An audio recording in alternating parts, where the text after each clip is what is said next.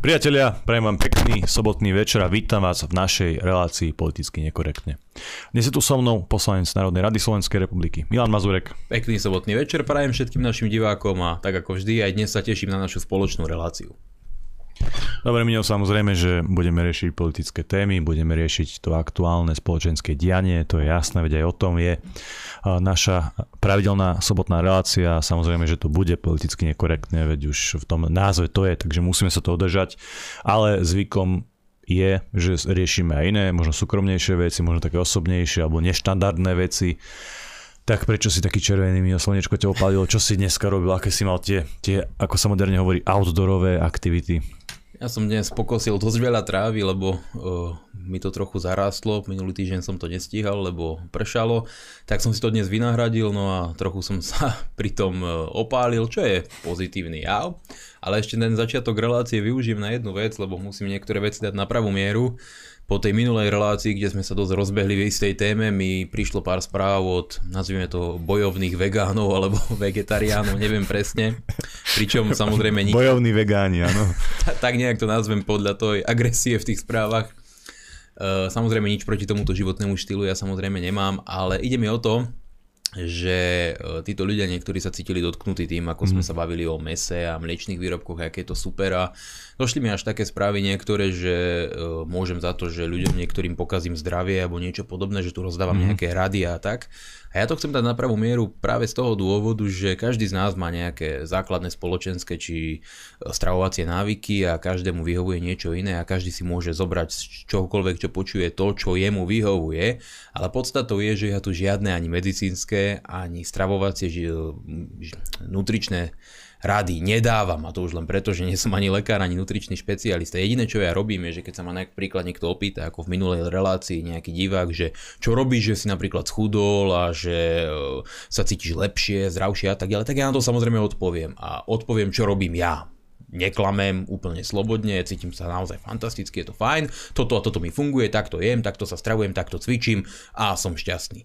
A je to na vás, čo si zoberiete z týchto mojich slov, môžete ma úplne odignorovať a robiť niečo úplne iné, ja to plne rešpektujem, ale je smutné, keď vás to, že ja poviem čo funguje mne, rozčuli mm. na toľko, že sa z toho hážete o zem a píšete mi správy ako pomaly a iným spôsobom infarkt alebo niečo podobné. Čiže nie, neberte to ako nejaké rady, ale keď sa ma niekto opýta na čokoľvek, čo súvisí s čímkoľvek, ja som tu v relácii politicky nekorektne práve na to, aby som slobodne odpovedal.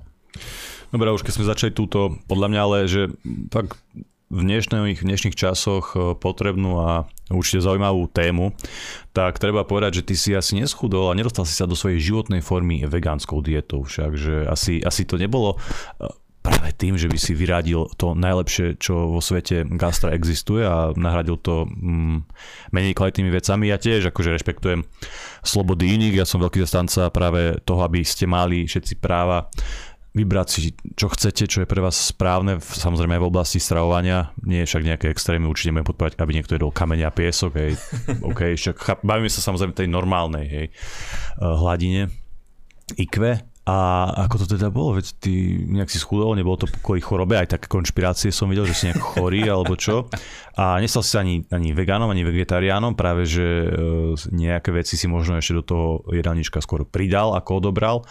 Tak skús povedať napríklad, čo si dnes konzumoval a ako. Lebo ľudia sa niekedy aj pýtali, že uh, aby si dal nejaký presný jedálniček a tak ďalej. No, neviem, či to je akože že správne, že by ty si ako poslanec dal ľuďom jedálničky, keď si povedal, že nie si predsa ten nutričný špecialista a nie je to asi aj už úplne uh, korektné, ale povedz teda, že čo si dnes jedol napríklad, aj, že, aby ľudia vedeli, že ako vyzerá ten jedálniček, keď schudneš reálne 30 kg, lebo ľudia niektorí majú tú vôľu, chcú to urobiť, chcú schudnúť, chcú, chcú zmeniť svoj život, ale majú problém s týmito detailami. Určite sú alebo možno sú, to zase neviem určitosťou, priznám sa, aj ľudia, ktorí povedzme, že dostali sa do dobrej formy s vegánskou dietou, ja to nepopieram, neviem, nestretol som takého človeka, poviem pravdu, ale uh, je to každopádne slobodná voľba každého jedného človeka. Za čo my bojujeme, a to je to podstatné, a dnes už vidíte, že to je politický boj, Mm. je to, aby každý mal právo jesť, čo uzná za vhodné. Aj tie, tvrčky, ide, aj tie tvrčky, tie červy, chrusty, slimáky, čo chce, ale my sme tu práve tí napríklad, ktorí majú radi to hovedzie meso alebo niečo podobné a tiež chceme mať to právo proste konzumovať ho koľko len chceme. A... Veď o to tu ide, veď ja to presne preto tu tak o tom hovorím, lebo aj keď ste vegáni, vegetariáni, určite musíte vnímať uh, tú snahu niečo ľuďom zakazovať a obmedzovať. Hej. Veď keď vy, vy jeste meso, je absolútne v pohode, veď je to vaša vec, nejeste ani mliečne výrobky, OK, ale nemôžete chcieť, aby to robili aj iní, nemôžete to iným ľuďom nanúcovať. A to je presne ten problém. Ja tiež nikoho iného nenútim. Na, tu máš, jedz na silu ten, tú pečeň hovedzu, hej, radšej ju zjem ja sám. Hej. To, to je tá cesta a vy fakt si robte, čo chcete v tomto smere. A... Ale je tu táto nebezpečná agenda. Hej. No hej. tak dobre, vráťme sa Proti k tomu jadru. Hej. A ja sa chcem priznať, lebo tento týždeň bol v niektorých ohľadoch veľmi zlý, ale v niektorých aj mimoriadne dobrý a ten mimoriadne dobrý bol práve v tej mojej osobnej rovine, lebo by ste neverili, aká náhoda sa mi stala v živote minulý týždeň. Uh, prišiel za mnou jeden pán u nás v dedine, navštívil ma, prišiel normálne na uh, čopri, peknej motorke, cieľene za mnou, že sa chcel len porozprávať, že ma niekde stretol v Spišskej starej vsi a prišiel by sa porozprávať a tak ďalej. Hovorím, jasne, v pohode, však ja sa nikomu nebránim. A tak ma tam stretol vonku uh, pred domom a začali sme rozprávať a veľmi zaujímavé príbehy mi hovoril, bol vojak celý život, žil v Bratislave a na dôchodok sa odsťahoval do Pienin, do prostredia, ktoré mu vyhovovalo viac a kde chcel stráviť ten dôchodok a hovoril mi neskutočné príbehy, ako bol v Petrohrade 3 mesiace pod velením ruskej armády, keď ešte za Zurindu sa mala obstarávať druhá S-300 a on tam bol testovať tie systémy a vykonávať nejakú tú kontrolu a rozhodovať za Slovensko ako fantastické veci. Uh, hovoril mi, ako tie prístroje obsluhovali, ako to fungovalo, veľmi veľa detajlov o tej S300 a o tom, aká propaganda sa vlastne v médiách a tie naďové sprostosti, mm. ktoré rozprával, že to bol absolútny nezmysel.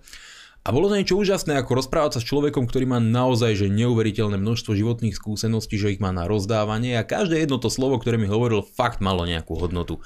A došli sme až k tomu, že sme zistili, že sme na jednej vlne, že ako odmieta tú modernú spracovanú stravu, ako mu to vadí, ako si doma chová sliepky, má kozy, ovce má na vlastnom dvore a že chce len to domáce. A tak sme došli až k tomu, že sa mi priznal, že od jednej pani z nedalekej dedinky odoberá pravidelne mlieko, čerstvé, domáce, pretože ona tam dojí kravy a tak ja zo závisti musím povedať, lebo ja som nemal tú možnosť, hovorím, či by sa nedalo za mňa prihovoriť, že by som tam mohol zbenúť a ja, nie, problém, samozrejme, dajte mi číslo, tak som mu dal číslo, rozlúčili sme sa. O tri dní mi volá tá pani, ešte som bol v Bratislave, že či si prídem teda potom lieko, že jej rozprával ten pán, hovorím, vážne, to je super Nemôžem som v Bratislave, vo štvrtok v noci dojdem niekedy a... Ale že, že ťa napadalo, že by si z, tej, z toho rokovania odišiel kvôli tomu mlieku. nie, nie, nie. Vo, štvrtok, vo štvrtok Národná rada skončila, ešte sme natočili video a o nejakej 8 som z Bratislavy vyrazil, o polnoci som prišiel domov. A v piatok ráno mi už pani volala, že je to pripravené, tak som išiel konečne a po rokoch sa vám priznám, som ochutnal konečne normálne fakt domáce mlieko, čerstvo nadojené. A ja som tie 3 litre vypil za 2 dní. No to dneska, môže byť trošku dneska, záťaž na traviaci systém. Dneska mi okay. došlo, ale to je niečo neskutočné. To je úplne niečo iné. A mne je hrozne ľúto, že množstvo ľudí na svete v podstate počas celého života, hlavne tie deti, ktoré sa rodia v tejto dobe, oni nepili to normálne mlieko. Oni nevedia, ako chutí. Fakt sú odkazané len na to z obchodu. A to, to je nič to, to, to ani keby ste nepili mlieko, to čo si kúpite v obchode, ono to chutilo neuveriteľne, ja som šťastný a dohodol som sa s tou pani na tom jej dvore, že budem sa snažiť dvakrát do týždňa si prísť a vždy si odobrať to domáce mlieko, čo má maličkosť v živote človeka, ale urobilo ma to fakt neskutočne šťastným, lebo nájsť už dnes takéhoto domáceho gazdu, ktorý reálne chová tie kravy a žije tou ťažkou prácou, že ráno to mlieko podojí, to už je dneska rarita. A keď no zase tam, kde žiješ, to nie je až Ja viem, ale keď vidíš ešte, akým spôsobom sa tým ľuďom snažia obmedzovať tieto možnosti, ak to musia registrovať, podliať všelijakým veterinárnym kontrolám, pečiatkám, pravidlám a neviem čím, tak to ľudí veľmi demotivuje niečo takéto robiť a ja si toto veľmi cením. A ešte ma pani nabalila sírovými výrobkami a tak ďalej, úplná paráda a po ceste ešte som mal to šťastie, že v tom malom mestečku máme taký obchodík, kde majú čisto lokálne domáce potraviny a mohol som si nakúpiť hovedzie meso, bravčové meso, domáce vajcia a toto je úplná paráda. A ja chcem týmto dôjsť k tomu záveru, hej, že tá náhoda s tým pánom, čo prišiel na motorke za mnou a ako som sa dopracoval k takémuto fantastickému zdroju, to sa že životodárnej hmm. tekutiny, táto táto náhoda, táto, prí, táto príhoda e, ma chce vlastne doviesť k tomu, že chcem ľuďom povedať, že ak máte v okolí nejakého takéhoto gazdu, hmm. ale máte takýto lokálny zdroj potravín a môžete si to dovoliť, alebo máte k tomu možnosti, proste neobmedzuje vás niečo, chodte a podporte tých ľudí. Nedovolme, aby tento spôsob života proste upadol, vymizol. Jednoducho nech tí ľudia vidia tú ochotu, záujem, aj to ocenenie nás, ktorí si samozrejme nemôžeme dovoliť chovať krávy, nemáme na to čas, mm. priestor, možnosti, skúsenosti, od čo. Ale aby videli tú ochotu nás, že máme záujem o tieto produkty, aby ich to motivovalo ďalej takto fungovať a ďalej to remeslo, ďalej ten spôsob života odovzdávať a pestovať, lebo bohužiaľ zaniká tento spôsob života a to, čo do nás tlačia cez všetky tie super spracované potraviny v tých hypermarketoch a tak, to nás doslova do písmena pomaly zabíja. Je to proste niečo, čo v nás vytvára všetky choroby, zápaly a je to odporné. A my všetci v podstate už keď to kupujeme, vieme, že je to nekvalitný tovar, veď vieme, že jeme mm. druhotriedne potraviny, vieme, že je to odpad a vieme, že nám ho ešte aj predražujú a častokrát zistíme, že je to ešte drahšie ako to z dvora od týchto lokálnych gazdov. Čiže to bol taký môj záver. Podporujte týchto lokálnych producentov potravín. Budeme ich ešte v budúcnosti mimoriadne potrebovať. Dobre, ale tak e, tá otázka stala na niečo inom, že čo si v podstate dneska jedol, aby si to ilustroval tým ľuďom. Vieme, že si vypil niekoľko litrov domáceho mlieka, to asi každý chápe, že je to v pohode, je to určite lepšie. Uh, asi aj po tej výživovej stránke, ako to mlieko z obchodu, síce aj, aj za to môžeme byť vďační a že ho máme k dispozícii, ale jasne nebudeme na tým polemizovať, aj domáce, domáce veci sú proste lepšie. A čo ešte okrem toho dnes tvorilo tvoj jedálniček, aby si to vedel tým ľuďom ilustrovať, aby si naozaj nemysleli, že si schudol z choroby, alebo z vegánstva, alebo z iných vecí? No už nič, len mliečne výrobky, vajcia a meso. Dneska som ani kus zeleniny, ani ovocia neprijal. Ani včera. Dobre, len že je, je taký, taký možno stereotyp, že nemôžem jesť teraz klobásy, bo chudnem, nemôžem jesť slaninu, bo chudnem, nemôžem jesť to a to, lebo chudnem, musím jesť iba naozaj ten šalátik alebo tú mrkvu a Ale podobne. ja sa tomu nedivím. Si zober, že niekedy dávnejšie, keď ja som mal 19, 20 a tak nejak rokov, a tiež som sa snažil žiť zdravo a tak ďalej, tak e, ja som podliehal takej propagande o cholesterole a že hmm. v 90 rokoch to bolo veľmi aktívne a potom to postupne upadlo, dnes to zmizlo, lebo zistili, že je to blbosť. A oni vtedy veľmi propagovali, že keď ješ veľa slaniny hmm. a tých živočišných tukov, že ti to upchá cievy a umrieš na infarkt a tak ďalej. A e, v podstate išli do módy tzv. E, nízkotučné potraviny čo ja by som si dneska nekúpil ani, ani nikdy. Proste hmm. nízkotučnú potravinu, keď vidím, tak viem, že to je pre mňa niečo, čo mi nič nemá čo dať. Lebo tam síce nie je tuk, ale je tam cukor. A práve ten cukor je ten problém. Čiže keď človek vyradí ten cukor, v podstate sacharidy ako také, aj pšenica, E, rýža a podobne sú sacharidy, keď vyradí, alebo aspoň zväčšinovo vyradí tieto zbytočné cukry, ktoré príjma. Napríklad mnoho ľudí si kúpi nízkotučný jogurt, lebo chudne, ale je to presne opak chudnutia, lebo keď si kúpite plnotučný jogurt, ktorý nemá cukry a má kopec zdravých tukov, mliečných tukov, tak je to bomba pre vaše zdravie aj pre vaše chudnutie. Keď si kúpite nízkotučný jogurt, ktorý tie tuky, to zdravé, to, čo podporuje činnosť vášho mozgu a to, zďaka čomu vám môže telo vytvárať testosterón, keď to nevezmete, ale vezmete si nízkotučný jogurt plný cukru, tak vtedy jete odpad. A to vám garantujem. A ja som presne na toto na, naskočil a hovoril som si stále, prečo sa mi nedarí normálne schudnúť, fungovať a jem tie nízkotučné veci a tak, no lebo proste nepriateľ vás a vášho tela nie sú živočišné tuky. To je váš najväčší priateľ, to vám garantujem. Spojenec. Vidím to na sebe, viem ako sa cítim, viem ako to vnímam, ale môžete mať iný názor, ja to zase rešpektujem, priznávam. Ale v, duš, v kutiku duše sa smeješ toho. Nie, nie, nie, ale však každému môže fungovať niečo iné, možno, ale príkl- po, podstatné je to, že nepriateľ človeka, ten hlavný a podstatný je cukor. A my to veľ, všetci veľmi dobre vieme, prečo dávajú cukor do potravín, do ktorých nie je nutné pridávať cukor pretože cukor vytvára obrovskú závislosť. A keď vy jete potravinu, pri ktorej vám mozog vďaka tomu cukru vytvára tú dopaminovú reakciu, to znamená ten pocit uspokojenia, tak to vás, vo, vo vás to vytvára návyk na to si tú potravinu vychutnávať a dávať si ju stále a stále. A oni tam ten cukor pridávajú preto, aby si z vás vytvorili zákazníka. To, že vám pritom ničia zdravie, to, že vám pritom spôsobujú srdcovo ochorenia, rakovinu, zápal v celom tele, to im je úplne jedno, pretože vy ste pre nich zákazník. A keď nie ste zákazník len potravinového biznisu, tak ste samozrejme zákazník aj medicínskeho mm. biznisu, čiže win-win situácia pre týchto ľudí. A garantujem vám, že oni tieto svinstva a tento odpad nejedia. Čiže keď potom máte možnosť nájsť takého lokálneho gazdu a lokálny obchodík, ako napríklad ja, viete, že kupujete napríklad meso, od zvierat, ktoré neboli krmené nejakou GMO kukuricou, ale pásli sa na lokálnych e, poliach, na lokálnych lúkach, tak je to obrovská výhoda. Robíte niečo úžasné pre svoje zdravie. A odkedy ja som sa prestal e, vyhýbať e, živočišným tukom a začal som ich jesť, ale že masovo, ja viem, obrovské množstva mm. živočišných tukov, myslím mi to jasnejšie, cítim sa lepšie, mám lepšie proste výkony Všetko na mojom tele funguje mnoho lepšie a fakt sa tomu nebránim. Ja tých tukov jem hrozne, hrozne veľké množstvo a vôbec neviem cukor. Vo všetkých stránkach mi to funguje naozaj. Tak toľko, priatelia, tie Miňové skúsenosti, zoberte si z toho, čo chcete, ale platí to, čo Miňo vravel, že musíme bojovať za tú potravinovú sebestačnosť Slovenska a Slováko a samozrejme aj za tých e, lokálnych výrobcov potravín, no, to je asi ten základ. Ty presne vidíš, že ľudia keď vidia, že ja v parlamente alebo niekde tak tvrdo bojujem proti týmto magorom, ktorí nám chcú zakazovať alebo obmedzovať počet kráv a nanúcujú nám, že máme jesť viac e, rastlinnej stravy na úkor tej mesovej, lebo jesť viac rast, dobre v poriadku, ale jesť to na úkor tej mesovej stravy, lebo meso, zvieratá porodukujú metán, zaťažujú planétu a oni ich chcú znižovať. Ja proti tomu nebudem tvrdo len preto, že je to nejaký výraz slobody, čo je samozrejmosť, ale aj preto, že mi to po všetkých stránkach znekvalitní život hmm. a ja sa nechcem nechať týmito ľuďmi proste dotlačiť do stavu, kedy budem vedome páchať niečo, čo ma oslabuje, len preto, že oni chcú, aby ja som bol slabý.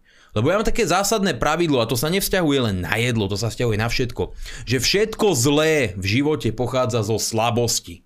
A keď chcete to dobré, tak musíte byť silní. A silný vo všetkých stránkach. Silný na duši a silný aj na tele. A keď nie ste silní na tele, ťažko budete silní na duchu. To sa proste vo výsledku nedá. Ilustruje to veľmi jednoducho taký malý príklad, ktorý si môže každý deň človek zobrať do života. Ja to vidím na sebe. Najviac agresívny alebo najviac podráždený, nevrlý nie ste vtedy, keď ste pri sile, keď sa cítite fantasticky, keď sa ráno zobudíte plný energie, vyspatý a jednoducho pripravený do života. Najviac agresívny, nepriateľský ste vtedy, keď ste nevyspatí, unavení, pretože ste nervózni, všetko vám proste vadí, ste podráždení a vtedy ste agresívni. A presne na kvalite možno aj života alebo toho životného štýlu vidíte správanie tých ľudí. Prečo myslíte, že tí magori, viete dobre, ktorí napadli Matoviča tam pred tým uh, parlamentom, instantne doslova ako besní psi zo sekundy na sekundu naskákali a začali proste útočiť. Oni vedia, že sú fyzicky slabí. Oni možno aj vedia, že neurobia nejaký ťažký, nejaké ťažké fyzické poškodenia, že keby reálne niekto sa bránil a niečo im urobil, tak im zlomí čeliusť jednou ránou. Ale oni nerozmýšľajú takto. Ich absolútne podchytí tá prvotná rýchla emócia a zautočia agresívne. A videli ste, ak tí ľudia vyzerali, to proste ide jednak jednej.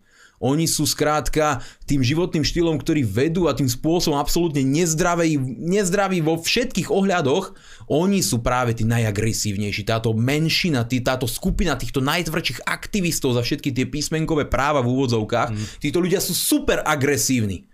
A presne keď ste ich sa na nich pozreli, tak vy ste videli, že to nie sú ľudia, ktorí trávia hodinu denne v telocvični. Že to nie sú ľudia, ktorých eh, uvidíte dojiť kravu na kopci niekde v Národnom parku, lebo eh, to nie sú ľudia, ktorí skrátka dbajú na to, aby žili čo najzdravšie a najlepšie, ale vysedávajú po rôznych kaviarniach a napchávajú sa sojou a iným eh, kvalitným materiálom. A presne na tomto vidíte, že tí ľudia jednoducho, ak nie sú na tom tele naozaj silný a nesnažia sa budovať, veľmi ťažko a veľmi tvrdo naozaj trpí tá psychika a potom sú rozladení a agresívni. Kdežto ja som v takom stave, že len málo čo ma dokáže proste vybiť do nejakej agresivity. Je pre mňa nepredstaviteľné, že by som išiel okolo niekoho, kto má iný politický názor a teraz ho začnem fyzicky mlátiť. Jak oni. Hmm. Však všetci vieme, že Matovič je blázon, ale tak teraz nezačnem mlátiť niekoho za to, že má iný názor. Ja poviem okolo nejakého písmenkového aktivistu a ha, to je on, začnem ho byť alebo strkať do neho. Viete, toto presne vidíte, že ak vy sa nestaráte o to, aby ste boli silní, naozaj silní, pri tomto systéme obzvlášť, aby ste boli silní po všetkých stránkach, tak prídete do stavu, kedy po všetkých vo všetkých ohľadoch jeden život menej hodnotný. A to všetko s tým súvisí. Preto nám tú agendu tlačia. Nie len preto, že oni chcú zachrániť planétu pred nejakým CO2. Viete dobre, že to sú nezmysly, úplne nezmysly. To už kto tomu verí, naozaj mal odovzdať občianský preukaz a dostať nejakú zelenú papierovú, papierovú trávnatú kartičku, už papier je tiež pre nich nepriateľ. A títo ľudia proste chcú, aby sme boli podmanení, slabí, aby sme boli v otroctve k tomuto systému. A oni vedia, že keď nám to telo oslabia, tým, že nám ponúknú odpad na miesto kvalitnej výživy a že nám vezmú slobodu tým, že nám obmedzia auto na miesto normálnej možnosti žiť ako slobodný občan a že nám dajú limity na naše nákupy a obmedzia naše spotrebiteľské správanie, že budeme podmanení, že budeme v totalite a že budeme v tak zlom fyzickom a duševnom stave, že my ani nebudeme mať vôľu odporovať, lebo vám to ani nepríde divné, vám to ani nepríde, vy ani nebudete mať v sebe tú túžbu proste žiť kvalitnejší a hodnotnejší život, lebo vás zlomia po všetkých stránkach. A oni tieto údaje, tieto výskumy, tieto fakty, oni ich majú a pracujú s nimi. A o to viac sú nebezpeční. Že to je komplexná škála procesov, ktorými chcú tých ľudí zničiť. Preto proti tomu tvrdo bojujeme, lebo sa to týka aj životov každého jedného z nás. To už nie je nejaká agenda, ktorá rieši niečo konkrétne, nejaká malá daň pre nejakých superbohatých ľudí alebo nejaká konkrétna cieľená politika úzko špecializovaná na malú skupinu ľudí. Toto je vec, ktorá sa dotýka úplne tých najosobnejších životných, každodenných náležitostí, skúseností a javov životov každého jedného z nás. Preto proti tomu treba bojovať a preto je tá sloboda tak vzácna a preto mi je častokrát ľúto, keď tomu ľudia nevenujú pozornosť s dovedkom, že to bude o 13 rokov. Dobre, 13 rokov zbehne ako voda, ale o 13 rokov budeš otrok, ale totálny. A budeš tým spokojný? Že mnoho ľudí, kým tá hrozba nie je úplne bezprostredná, že to nie je tu predo mnou, že ten proste eurokomisár mi neberie to auto so spalovacím motorom z dvora, tak to vtedy tomu ako keby neprikladalo vážnosť. A práve s týmto oni tiež vedia pracovať. Veľmi dobre to vedia. Nikdy neprídu a nepovedia vám, zajtra začína platiť to a to. Nie, 5 rokov, 10 rokov lebo postupným procesom tú žabu uvaria. Sú veľmi sofistikovaní a veľmi nebezpeční a preto proti ním musíme bojovať teraz a v týchto chvíľach, keď je to možné. My už sme prešli teraz tých e, možno pozitívnejších, inšpiratívnejších e, vecí zase na tieto e, negatívne, ktoré nemám až tak veľmi rád, ale to asi nikto. Tak poďme do tej slovenskej politiky. Zase sa riešil v parlamente kopec protislovenských a protiľudových nezmyslov. Samozrejme bola tam aj iniciatíva na obmedzenie hotovosti, čo, je, čo si môžete dať, že rovná sa obmedzenie oso- osobnej slobody alebo osobných práv, lebo to fakt tak proste je. Keď vám odoberú tú možnosť, nemusíte samozrejme vždy platiť hotovosťou, veď jasné, že nemôžete použiť tú kartu, to je úplne v pohode, ale keď prídete vôbec o tú možnosť v princípe platiť hotovosťou, tak prídete o veľmi zásadný časť, o veľmi zásadnú časť vašej e, slobody a vašich práv. Čiže preto je to veľmi dôležité. Asi aj preto to, sa to snažia robiť, nie, Miňo?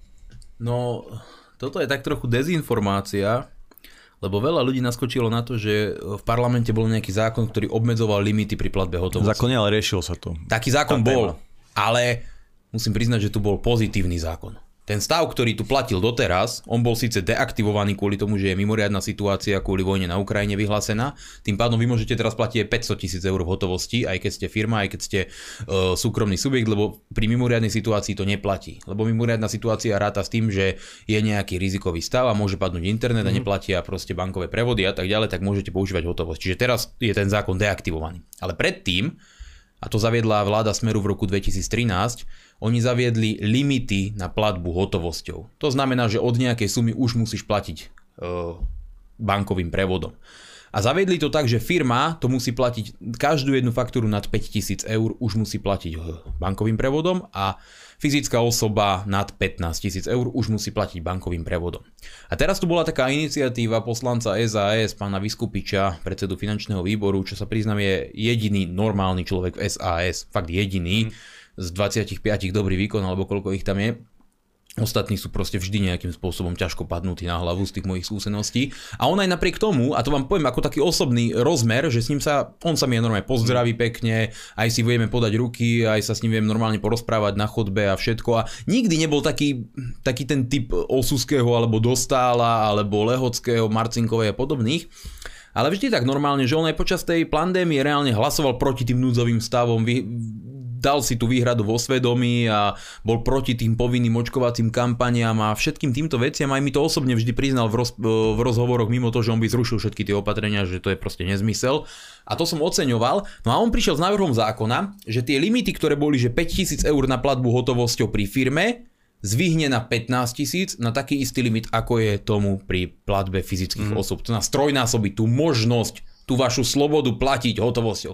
Keď sa pýtate mňa, ja by som to zrušil celé samozrejme, ja by som nič také nikdy trošku to obmedzenie ako keby ale povolil, to hej? obmedzenie povolil, trojnásobne zvýšil. No a samozrejme my sme za to hlasovali, lebo je to vo výsledku smiešne z pohľadu veľkej osobnej slobody, ale je to o toľko viac slobody v štáte. Tak treba to podporiť samozrejme a prešlo to. Prešlo to, čiže ak teraz aj tá mimoriadná situácia prestane platiť, a budú opäť zavedené mechanizmy tohto zákona, že už nebudete môcť platiť v hotovosti koľko len chcete, tak už tie firmy nebudú musieť platiť všetko nad 5000 bankovým prevodom, ale až nad 15 tisíc. Znovu, Keby bolo na mne, ja to zruším úplne celé, pretože vaša osobná sloboda je najviac a nikto vám ju nemá obmedzovať takýmito primitívnymi spôsobmi, lebo tie reči o tom, že toto nám zabráni financovať terorizmus a podobné blbosti. Viete dobre, že terorizmus a podobné veci sú vždy len nálepka na to, aby zaviedli nejaké opatrenia, ktoré vám obmedzia ľudské práva. Čiže toto bola tá pozitívna vec, ale samozrejme novinové titulky niektoré boli, že parlament e, riešil obmedzenie platby v hotovosti nad 15 tisíc, čo je pravda.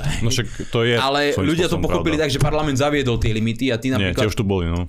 A ľudia, ktorí nepodnikali, nemali živnosť, alebo to sa týkalo aj živnostníkov, každého, proste každá, každý subjekt, ktorý mal IČO, identifikačné číslo podnikateľa, každý musel nad 5000 platiť v bankových prevodoch. A toto je fakt dobré. Je to dobré, keď platíte 12-13 tisícovú faktúru, nemusíte sa obťažovať s bankovým prevodom. Pre mňa je to fakt dobrý krok a preto som ho podporil.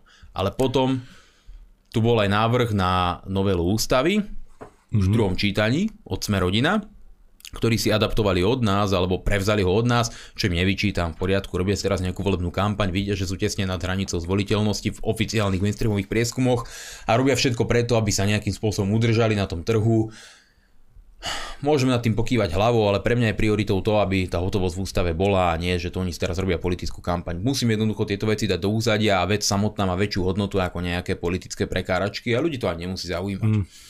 Teda stav bol taký, že uh, prišlo k debate o tejto novele ústavy v druhom čítaní o zavedení tohto práva na hotovosť a práve Marian Vyskupič tam predložil jeden pozmenujúci návrh, ktorý vo výsledku nebol reálne že zlý. Naozaj musím povedať, že on tam nastavil jedno také špecifikum, že keď sú niektoré napríklad e-shopy, internetové obchody, ktoré si dá stavia, že povedzme nad 500 eur už nemôžete platiť na dobierku, ale len prevodom, tak ono to aj dáva istú logiku, lebo keď vy ako zákazník si kúpite z toho e-shopu vec povedzme za 4-5 tisíc a on vám ju pošle teraz doprava, je to niečo veľké, kým vám to príde a vy ako zákazník samozrejme máte právo odmietnúť ten tovar, neprevziať im ho, im to tam dlhodobo vysí, teraz sa to vráti naspäť, on je v čistej strate za dopravu a všetko a mnohé tie obchody internetové prichádzajú s takým, s takým riešením, že nad určitú sumu, aby samozrejme negenerovali oni stratu, už radšej to dajú prevodom, lebo ten zákazník zaplatí a vie, že to môže bez problémov poslať, lebo mu to ani nezničia, ani mhm. niečo mm-hmm. a je to riziko. Ale iné, keď prídete do kamenného obchodu, tak tam máte právo všetko za zaplatiť v hotovosti, aj keď kupujete za 15 tisíc niečo,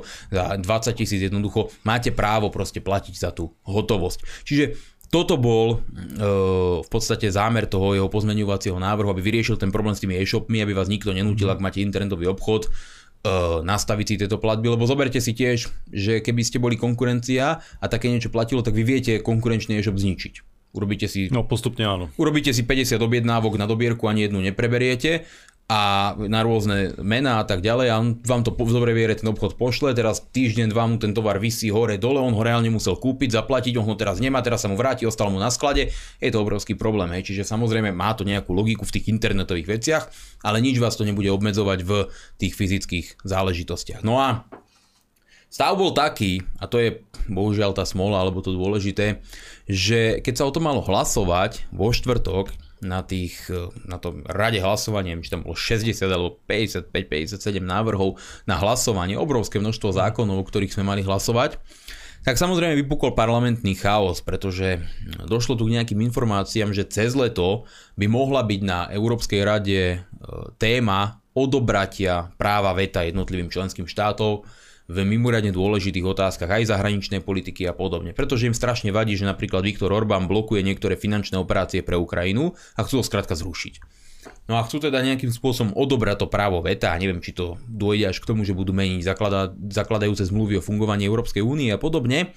A bola tu taká iniciatíva niektorých poslancov navrhnúť na schôdzu ešte rýchlo nové uznesenie, aby sme zaviazali Čaputovej progresívnu vládu, aby pri akomkoľvek hlasovaní na Rade EÚ alebo Európskej rade, ktoré by sa dotýkalo odobratia tohto práva veta, odobratia kompetencií hlasovacích práv Slovenskej republiky, museli hlasovať proti pretože parlament má právo zaviazať túto vládu. No, ak to je dobrá iniciatíva. Nie? Áno, ak by sme ich to nezaviazali, tak samozrejme oni môžu za istých okolností je hlasovať za a proste Slovensku zobrať kompetencie. A zoberte si, že Čaputová verejne povedala, že ona by bola za to, hmm. aby kompetencie Slovensko odovzdalo, čiže mimoriadne nebezpečná vec. Samozrejme sme to podporili, No a bolo zasadanie Európskeho výboru, predtým, než to malo ísť na rokovanie Národnej rady, kde sa stala neskutočná vec. Pani Marcinková z SAS, samozrejme neskutočne nahnevaná, že niečo také sa predložilo. To vidíte, že títo ľudia sú doslova a do písmena ako besné psy, ak ide o ochranu národno-štátnych záujmov v tej Saske. Proste im to vadí. Vadí im niečo, čo by malo byť našim spoločným záujmom. Veď je fajn, ak máme ako štát právo v Európskej rade, aby o nás nerozhodovali tí veľkí, aby nás Francúzi a Nemci v niektorých najzásadnejších otázkach nemohli len tak vymázať, prehlasovať. Už dnes majú to právo v tej tzv. kvalifikovanej väčšine, v tej kombinácii počtu štátov a mm. počtu obyvateľov. Ale tých najzásadnejších otázkach, ako napríklad zahraničná politika, zatiaľ tieto veci nemajú. A čo ak by ju mali? A keď vidíte týchto saskárov, ako im toto vadí, ochrana nášho práva, nášho hlasovacieho práva v Európskej rade, tak vám z tých ľudí naozaj prichádza zle, tak ako mne. A ona zneužila jeden, jeden aspekt alebo jedno oprávnenie rokovacieho poriadku výboru pre európske záležitosti, ktorého som členom, a prerušila rokovanie výboru na neurčito. Proste má na to právo ako predsednička, ešte to nebolo využité, ale tak vidíte, keď ide o zneužitie, obštrukcie, tak oni sa vedia vynájsť. A teda prerušila rokovanie toho výboru a bez stanoviska výboru a prerokovania samotného bodu to nemohlo ísť do pléna. A tým pánom v parlamente vypukol chaos, lebo sa nemohlo rokovať o bode, o ktorom sa rozhodlo, že sa bude rokovať, lebo Marcinková z SAS zablokovala výbor, ktorý ho to mal prerokovať. Technikália, ale v pozícii SAS úplné svinstvo voči Slovenskej republike. A došlo teda k tomu, že parlament bol zablokovaný, nikto nevedel, čo sa bude robiť a všetko održala v rukách Marcinková. A teraz ona povedala, že to bude prerušené do septembra. A, čo, a nikto nevedel, čo sa bude diať, tak parlament odhlasoval, že na teraz skončí, lebo to bolo v podstate a jediné východisko. parlament neodhlasuje, že ona končí v tom výbore ako predsednička? Však aj taký návrh bol, ja by som za ňu zahlasoval, ale nebola tam vôľa k tomu. A padol aj taký návrh, že na ďalšej schôdzi bude hlasovanie o jej odvolaní, hmm. lebo však to nie je možné, aby ona tam ďalej bola a plnou to podporím, proste tá Saska to je naozaj škodná pre Slovensko. Čiže uh, padol návrh, aby sa schôdza prerušila. No, Schôdza sa prerušila a hneď na druhý deň Matovič vyzbieral 30 podpisov a odovzdali ich do podateľne Národnej rady s tým, že schôdza má pokračovať v pondelok o 9 ráno. Tak schôdza pokračuje v pondelok o 9 ráno, zajtra tam cestujem do Bratislavy a fakt som zvedavý, ako to bude prebiehať. Ale poviem vám úprimne, teda preto sa nehlasovalo o tej hotovosti, mm. lebo nebolo žiadne hlasovanie. Stále je to otvorené. Mnohí ľudia mi písali, že je to zlé, že to neprešlo a tak ďalej. My nevieme, či to prejde. A keď som sa pýtal aj Mariana Vyskupiča, či to Saska podporí, tak že on nevie. Ja hovorím, tak ale ty si tu, on vystúpil na podporu toho návrhu zo Sasky. So zlepšovákom, no. Lebo Saska to v prvom čítaní nepodporila. A keď som sa opýtal, že vlastne povedz mi, no úprimne tak ako ma počujete, čo vlastne tvojim kolegom vadí na tom zákone? Povedz mi, že čo konkrétne, aké majú výhrady, že ľudia dostanú právo. Veď ten zákon nikoho neobmedzi, veď keď bude chcieť Marcinkova platiť, ja neviem čím, helikoptérov, tak nech platí helikoptérov, proste nikto jej nič neobmedzi. Akurát takým ľuďom ako som ja, to nechá pokojný spánok, pretože viem, že nemôže prísť žiaden magur, ktorý mi povie, nie, nebudeš mať právo platiť hotovosťou. A že hotovosť nebude existovať, nebudeš si môcť vybrať z banky hotovosť a tak ďalej. Pričom, to ešte musím prizvukovať, do toho pozmenujúceho návrhu on dal, aby vám každá pobočka v banke musela povinne vydať hotovosť, ak o to požiadate. Čo je úplne super, lebo dnes už reálne čelíme tomu, že vy v banke prídete k informácii, že my nemáme hotovosť aby boli zavezení, že by vám tú hotovosť vydať tak museli. To aj, to aj vyzerá, že, že tomu poslancovi tu, akože sa to úprimne páči. Jasne. Áno, on za to vystúpil naozaj dobre a hovoril presne to isté, čo ja, že zavedenie digitálneho eura povedie k odstraneniu hotovosti. On používal tie isté argumenty mm. ako ja. A dal fakt dobrý pozmenujúci návrh. A teraz hovorím, však ale ten tvoj pozmeňovák Marian prejde, veď to celé plenum podporí, veď všetci sú spokojní s tým, aby banky museli povinne ľuďom vydať tú hotovosť, ako to požiada, veď je to ich účet, ich peniaze, ich jednoducho majetok. A že keď ten pozmeňovák prejde, tak čo majú tá Saska za problém? Prečo to nechcú podporiť? No, že je to tak pol na pol v klube. A hovorím, veď vy ste strana, ktorá má v názve, že sloboda. Toto je iba o slobode, toto je iba o právach, toto je iba o možnostiach. Nebol povedaný jediný zmysluplný argument, podľa mňa neexistuje, akože neexistuje argument, prečo by toto ústave a práve v tomto období, kedy my vidíme cieľené snahy o obmedzenie tej hotovosti, ja som ich konkrétne menoval, mm. konkrétnych ľudí s obrovskou mocou nad svetom, ktorí sa snažia tú hotovosť obmedziť a ako to môže dopadnúť. Kto to nevidel, nájdete si to na mojom Facebooku, na YouTube to je, na YouTube Republiky, je to na Telegrame, všade to je taký 18 aj niečo minútový prejav, mal celkovo 20 minút, ale niečo do začiatku som tam odstrihol. 20 minútový prejav, kde som všetky tie aspekty sa snažil zhrnúť a povedať to. Nedalo sa to úplne v krátkosti, lebo tých informácií je obrovské množstvo, ale snažil som sa fakt do detailov povedať, čo sú hlavné problémy odstranenia hotovosti a digitálneho eura ako takého. Takže uvidíme, ako to vo výsledku dopadne. Uvidíme, ako dopadne v pondelok ráno schôdza, či sa otvorí, či sa neotvorí, ale ako poslanca Národnej rady, ako človeka, ktorému fakt záleží na tom, aby Slovenská republika fungovala a mohla sa posúvať normálne dopredu, mňa už neskutočne vytáča do akého bordelu, prepačte mi to slovo, ja som to aj na videu povedal, ale nemám to slovo rád, ale do akého bordelu strašného sa, prepadol národ, sa prepadla Národná rada. To je tak neuveriteľný neporiadok, chaos, totálny chaos. Tam neviete, čo bude o 10 minút. Tam sa nič nedá naplánovať, tam sa s ničím nedá rátať. To je niečo neskutočné, kupčenie, dohody a za to všetko priatelia, nemôže už nikto iný najviac ako Čaputová.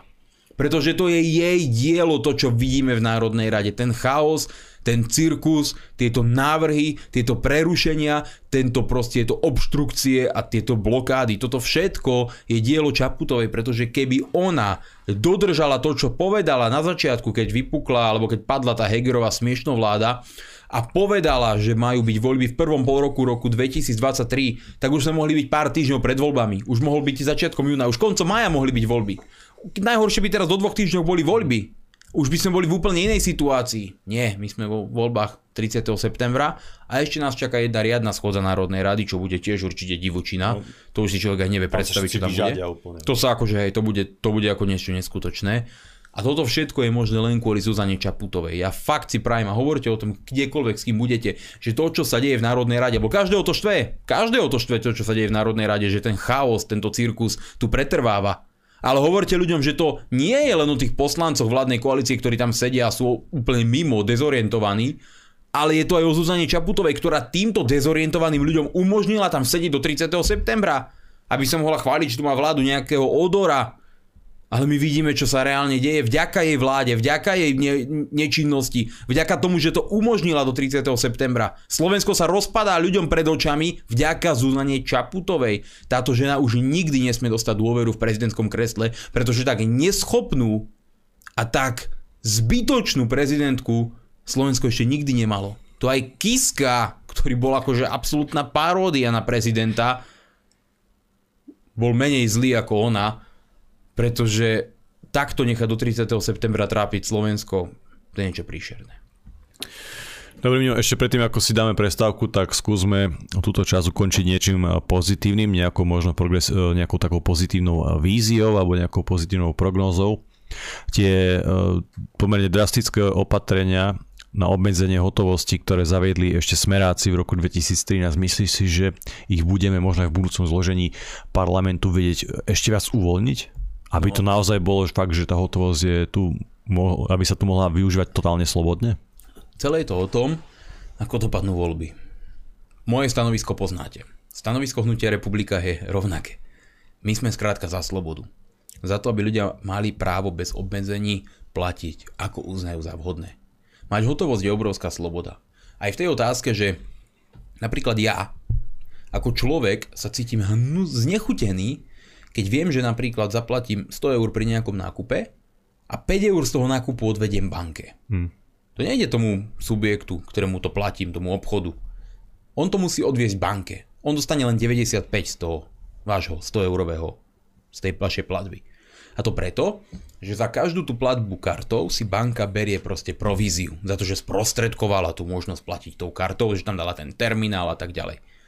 A to je hnusný úžernícky biznis, lebo tá banka reálne nerobí nič má nejaký elektronický systém, berie tie peniaze a sprostredkováva nejakú tú činnosť. A vy teda vždy, keď platíte tou kartou, živíte banku. Živíte proste miliardárov, ktorí si kupujú jachty niekde v Karibiku, zabávajú sa a viete dobre asi, ako taký život prebieha. Aj niečo neskutočné. A ľudia ich živia bez toho, aby to vedeli, lebo však tie banky nie sú radi, keď sa o tomto rozprávajú, že viete si predstaviť, koľko tých platieb kartou denne prebehne na Slovensku, len na mhm, Slovensku. Mm-hmm aké nekonečné milióny proste pritekajú len tak. A keď zaplatíte hotovosťou tých 100 eur tak to ide tomu 100 eur, tomu konkrétnemu obchodníkovi, kde to platíte a ostáva to v tom regióne. Má to ten človek a banka z toho nemá nič. A to je správne. A práve preto vás tie banky zvýhodňujú pri platbe kartou, motivujú vás platiť kartou. Minule som bol absolútne v šoku. Vždy, keď behám eh, v jednej posilňovni na páse, tam ide televízia a tam bola reklama na nejakú banku. Nepamätám si ten názov, lebo nepozerám telku, tak moc tie reklamy nejdú. A tam bola taká akože neskutočne vymývačka mozgov o malých deťoch, že my už nedostávame uh, krúžkovné, či ako to bolo, vreckové, ale apkové, také niečo, také si tu máme tam dobre. A celé to bolo o tom, že uh, založte nejaký sporiaci účet pre vaše deti, aby ste im nedávali vreckové v hotovosti, ale vy im to pošlete na účet a oni k tomu dostanú náramok a budú platiť náramkom. A ja som ostal v šoku, lebo však uh, ja by som očakával, že náramkom platia väzni vo väznici. Lebo to mi príde už to že symbolické, že máte náramok a s tým platíte, akože učiť malé deti od malička platiť náramkom, to je dobré, orvelovské. A presne to bolo celé v tej reklame, že my sme moderní, my nie sme predpotopní, zaostalí, my učíme deti moderným veciam, majú aplikáciu, apku, tam všetko vidia, oni majú apkovné, oni nemajú vreckové. A trvalo to dlho, tá reklama, ako tam tie detičky platili uh, za nejaký juicy alebo za niečo uh, náramkom, alebo neviem, čo si to kupovali. A mne z toho bolo zle, a ono to je podané v, tou, v, tej, v tom najkrajšom slovníku. Každé slovo je volené tak, aby vo vás evokovalo, že toto je budúcnosť, toto je úžasné, ale toto je výchova väzňov. Toto je výchova otrokov, priatelia, to nie je výchova slobodných ľudí. A mne z toho bolo veľmi zle. A keď mám vedieť, že ja teraz mám založiť účet v takejto banke a platiť kartou od tejto banky a každou mojou platbou ich živiť, financovať a umožňovať im túto propagandu, no tak nie. Už len to ma motivuje platiť hotovosťou. Je to obrovský krok ku slobode, vrátiť sa späť, pretože títo ľudia s nami nechcú nič dobré. Našu slobodu si nevážia a nikdy si ju vážiť nebudú. A keď voľby dopadnú dobre a hnutie republika získa dostatočný mandát na to, aby tieto procesy vedeli ovplyvňovať, tak jednoznačne sa postavíme za ochranu toho práva na hotovosť. Úplne iná situácia bude, ja to vždy hovorím, keď budeme mať 6% mm. a 15%. Ak sa stane to, čo dnes vidíme, že je fakt najreálnejšia. Možno, že 4% prepadnú vlastníckých hlasov pri jednej strane, 2% pri ďalšej, 6-7% bude stratených a možno sa to nepodarí. Ale my stále máme tu možnosť to prehodnotiť, ísť, voliť na istotu, dať to tomu hnutiu republika a uvidíte, že za tú hotovosť, aj za to právo sa postavíme. Pretože ono to znie v rámci témy tak malicherne, že hotovosť, vy chcete mať papieriky v peňaženke. My nepotrebujeme papieriky v peňaženke, veď môžete platiť ako len uznáte závodné, kľudne všetko prevodmi, faktúrami a tak ďalej. Ale mať možnosť mať tie papieriky znamená, že oni nemajú možnosť vám nastaviť emisné limity. Že oni nemajú možnosť vám nastaviť spotrebiteľské správanie a blokovať vás pri kúpe toho a toho. Pretože keď raz platíte tou hotovosťou, tak ten papierik neodsledujú, nevedia kto ho mal, nevedia za čo platil, môžete si kúpiť čo chcete. Ale keď zavedú koncept Smart Cities, o ktorom hovorí Klaus Schwab, a to nie je len tak hoci kto, naozaj fakt to nie je len tak hoci kto, tak keď tento koncept zavedú, tak už si nebudete môcť kúpiť to, čo budete chcieť. Pretože oni rozhodnú čo, kedy a koľko si budete môcť kúpiť v záujme údajného v záujme údajnej záchrany planéty. A vy viete veľmi dobre, že tu o planetu a o záchranu a o emisie v skutočnosti vôbec nejde. Žiadnu klimatickú zmenu vôbec nejde. A keď teda tú hotovosť nebudeme mať, skončili sme ako úplní otroci. Ako úplní otroci. Kanadskí kamionisti to sú príklad za všetko. Skončíme ako oni. S tým rozdielom, že fakt neostane ani tá hotovosť. Práve preto za to bojujeme a preto to bude jedna z kľúčových tém možno budúcich niektorých volebných období, pretože ten tlak na odstranenie hotovosti pôjde veľmi tvrdo súvisle so zavedením digitálneho eura a obmedzení spalovacích motorov. To všetko je jedna prepojená nádoba. Dobre priatelia, dáme si teraz e, nejakú prestávku a samozrejme po prestávke budeme v relácii pokračovať. Priatelia, ja vás vítam späť po prestávke v našej relácii politicky nekorektne. Tu som dnes aj Milan Mazurek, tak ako každú sobotu. Dobre, poďme ešte veľmi rýchlo aj na tie ďalšie témy. Mňa, e, dneska som bol na, skalnaté, na skalnatom plese aj s, aj s kamošom Jurom. Pekne všetkých pozdravujeme, ktorí ste nás tam stretli slovenská príroda je nádherná, zvlášť tá Tatranská, to milujem, to je super a dneska bolo aj krásne počasie, čiže že strop, nemusel som ani kosiť trávu a bolo to super. A tam padla m, taká téma rozhovoru na konferenciu, ktorá bude teraz v pondelok v Bratislave. A ty si tam nám aj sluboval, nie, že príde Donald Trump alebo niekto taký, nie, alebo že, že nejaký akože obrovský trak to bude a že prídu tam nejakí zaujímaví ľudia, tak skús povedať, že prečo je tá konferencia práve v pondelok, prečo je to v Bratislave, nie v Kešmarku alebo v Spiskej Starej Vsi a vlastne, že o čo tam ide, jak to tam príde. Ty si vravel, alebo teda si sa pýtal, či príde Donald Trump, ja som ti povedal, že ešte zatiaľ nie, že až keď bude prezident USA. Ale späť k vážnym veciam. Späť do reality, no. Je fajn, že to môžem povedať prvýkrát práve tu v Kultúrblogu, lebo si nesmierne vážim našich pravidelných divákov, ktorí sledujú túto reláciu a trávia s nami ten sobotný večer, prípadne nedelné ráno alebo ktorýkoľvek iný deň, keď to pozerajú z archívu, pretože vždy je to predsa len to najlepšie, čo môžete robiť vo svojom živote, no nie? No. A podstatné je to, že sme to nehovorili úplne nahlas a otvorenie všade možné, lebo sme nevedeli ešte, ako to presne dopadne, upre, upresňoval sa ten zoznam hostí a tak ďalej. A je to veľká vec minimálne preto, že niečo také sa ešte v Bratislave nikdy neudialo. A podarilo sa to hnutiu Republika. Teda dúfam, že sa to podarí do pondelka, snad sa nič nepokazí. Budeme mať konferenciu proti globalizmu, ktoré sa zúčastní e, veľké množstvo zahraničných hostí. Zúčastnia sa jej e, hostia z Polska, z Rumunska, z našej bratskej Českej republiky, z Nemecka, z Belgicka, a ak si dobre tam ešte zo Španielska. Malo by tam byť 6 krajín mimo Slovenska, z ktorých väčšina z nich sú poslanci e, tamojších parlamentov, sa zúčastnia tejto konferencie proti globalizmu a na základe tejto konferencie potom dáme nejaké spoločné zásadné stanovisko na tlačovej konferencii, ktorá bude v pondelok. A našim cieľom je, a to robíme už dlhodobo, zjednocovať racionálne eurorealistické politické síly v rámci Európy. Pretože my nie sme odrezaní od reality a chápeme, že Slovensko potrebuje silných spojencov. Že potrebuje mať politických spojencov na všetky svetové strany a že chceme, aby tieto politické subjekty, ktoré vidia európsku škodlivosť, súčasnú škodlivosť vedenia Európskej únie rovnako ako my, a majú rovnaké záujmy ako my, ako je ochrana e, našich národov pred tou masovou nelegálnou imigráciou, ochrana proti federalizácii Európskej únie, aktuálne práve témy digitálneho eura a podobné, ktoré sa budú mm. riešiť na tejto konferencii, ktoré sú súčasťou ochrana pred tými agendami ideologickými, kultúrnymi, neomarxistickými agendami, ktoré prichádzajú z Bruselu. Všetky tieto témy, ktoré majú jednotlivé politické subjekty v rámci Európy spoločné, musia tieto subjekty zoskupiť aj na tej nadnárodnej úrovni, pretože úplne inak sa vám bojuje, keď ste osamotení niekde v kúte, ako keď stojíte v zástupe spolu s ďalšími týmito politickými stranami. A preto Hnutie Republika má týchto partnerov, intenzívne nadvezujeme aj ďalšie spojenectva a som si istý, že po tejto E, konferencii pribudnú ďalšie a ďalšie. A teším sa na to, že budeme si môcť teda vymeniť tie skúsenosti, tie názory, ukázať týmto našim zahraničným hostom, že je tu aj Slovensko, že tu v rámci Bratislavy, preto je to Bratislave, lebo je to hlavné mesto, keď si sa na to pýtal, a že v rámci Bratislavy je nejaký uh, slovenský národ, že je tu Slovensko a že je tu politická síla v rámci toho Slovenska, ktorá skutočne stojí za týmito hodnotami. A je to úplne úžasné, lebo sú to strany ako AFD alebo Konfederácia v Poľsku a podobne.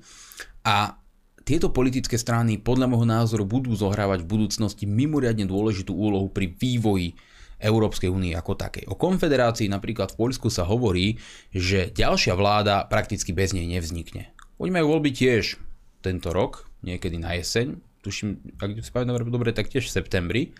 A celý čas sa špekuluje o tom, že súčasná strana Právo a spravodlivosť, ktorá, je, ktorá vládne sama, už nebude mať dostatočné mandáty na to, aby poskladala v Poľsku vládu zase sama. A že jediný partner, ktorý tam v podstate prichádza do úvahy, aj napriek tomu, že sú to silní kritici strany PIS, je strana Konfederácia. To by mohlo výrazne zmeniť súčasnú poľskú politiku vo vzťahu k Európskej únii, ale aj Spojeným štátom americkým, pretože konfederácia sa k ním alebo k ich vplyvu a rozmiestňovaniu vojakov USA v Poľsku stavia veľmi negatívne, čo sú, čo sú naozaj akože revolučné veci vzhľadom na Poľsko. Mm. A práve z tohto dôvodu my s týmito politickými silami musíme udržiavať tento kontakt a myslím si, že aj všetkých Slovákov, naozaj hrdých vlastencov poteší, že je tu niekto, kto do Bratislavy na Slovensko týchto ľudí dotiahol. Dotiahol sem zástupcov týchto politických strán, spoločne ich postavil na tlačovú konferenciu a do slovenských, svetových, všade do médií, však asi to nedajú, ale slovenské médiá poznáme, ale vydal ten signál, že sú tu politické síly, že to nie je o tom, jak sa médiá snažia vytvoriť ten dojem, že to je republika, oni majú také názory a také názory, že v každej jednej európskej krajine je nejaká politická síla, ktorá to vidí rovnako a zastupuje milióny ľudí v Európe. Tie strany dokopy zastupujú možno desiatky miliónov ľudí v Európe, ktorí to vnímajú rovnako ako my a ktorí chcú, aby sa tá Európa posunula úplne iným smerom, ako sa posúva teraz. A v tom má tá konferencia obrovský význam. Má obrovský význam, pretože republika má potenciál zapojiť sa do týchto štruktúr a už dnes vidíme a plánujeme nejaké cesty pre ďalšie eurovoľby, ktoré môžu byť naozaj veľmi rozhodujúce, môžu sa tie pomery síl zmeniť viac ku prospechu tých vlasteneckých subjektov, tých konzervatívnych, tradicionalistických politických subjektov. A už dnes musíme hovoriť o budúcej nejakej frakcii alebo spolupráci v rámci Európskeho parlamentu a aj na to je dobrá táto konferencia. Čiže za mňa úžasná udalosť, veľmi sa na ňu teším. Teším sa, že opäť uvidím niektorých starých známych a týchto poslancov, ktorými som sa stretol už mnohokrát. Teším sa, že títo ľudia prídu sem a že v slovenskom parlamente zaznejú tieto slova a teším sa z toho, že sa nám tento úspech podaril a dúfam, že nám ho nič neprekazí. Urobíme všetko preto, aby to dopadlo úspešne, aby sme naozaj mohli Slovensko odprezentovať ako štát hrdých, vlasteneckých, založených občanov a aj títo naši zahraniční kolegovia uvidia, že so Slovákmi treba rátať a že Slovensko má obrovskú budúcnosť. Priatelia, ja vám pripomínam, že určite píšte svoje otázky na redakcia zavinačkulturblog.sk, ja ich budem potom čítať a taktiež aj do našej telegramovej skupiny, tomu, tomu sa venujte naozaj primárne, pretože ten telegram je cesta pre uh, bielých ľudí v tomto súčasnom svete. Miňo, otázka na teba, už keď som začal s bielými a inými ľuďmi. Ty si spomínal niečo v nejakej rozprave o tom, že zase sa tu majú nejakým spôsobom tlačiť uh, migranti, cudzinci, tak uh, o čo ide? Je to nejaké zase strašenie, nejaké nafúkovanie, alebo je to predzves niečo, čo sa chystá? No nie je to strašenie a nafúkovanie. V Malackách má výraz nový migračný tábor. A ak potrebujeme na Slovensku nový migračný tábor, tak to má len dve odôvodnenia. Jedno je to, že tých migrantov prichádza hrozne veľa a nemajú ich už kde dávať. A druhé je to, že v budúcnosti ich bude prichádzať ešte viac a prečo ich hm. bude prichádzať ešte viac na Slovensko? No pretože sa predsa v Európskej únii aktuálne schvaluje nový migračný pakt, za ktorý hlasovali bohužiaľ aj slovenskí europoslanci niektorí. A tento migračný pakt zavedie povinnosť pre Slovensko príjmať niektorých ľudí, zabezpečovať im ubytovanie, prípadné administratívne vyhostenie, čiže z obyvateľov Slovenskej republiky bude týmto ľuďom zabezpečovaný full service, ak to mám takto povedať, zatiaľ čo Slováci častokrát žijú z minimálnej alebo veľmi podpriemernej mzdy a ceny potravín rastú do nebies. Vidíme, že proste ľudia na Slovensku naozaj žijú ťažký život, situácia životná sa zhoršuje neustále a dnes nám hovoria teda, že my sa máme o týchto ľudí postarať. Už aj ten náklad na vybudovanie nového imigračného tábora v Malackách je absurdný, absurdný v tejto situácii. A teda toto riziko tu je a my opäť stojíme pred zásadným rozhodnutím. To sa tak kopí, kumuluje, že tie voľby v budúcnosti rozhodnú o tom, či Slovensko zaplavia títo ľudia, či budeme súčasťou toho nového migračného mechanizmu, alebo či sa postavíme za zdravý rozum a za racionálnu ochranu našich národných hraníc. Pretože Slovensko si nemá jediný dôvod týchto ľudí na svoje územie púšťať. Tak toto fungovať nemôže. Nelegálna imigrácia je z princípu zlá. Vidíme, čo to robí všade po svete. Veď my predsa nemáme záujem o znásilnenia, vraždy, no-go zóny, veci, ktoré sú bežné v západnej Európe. My nemáme záujem posunúť sa ich smerom.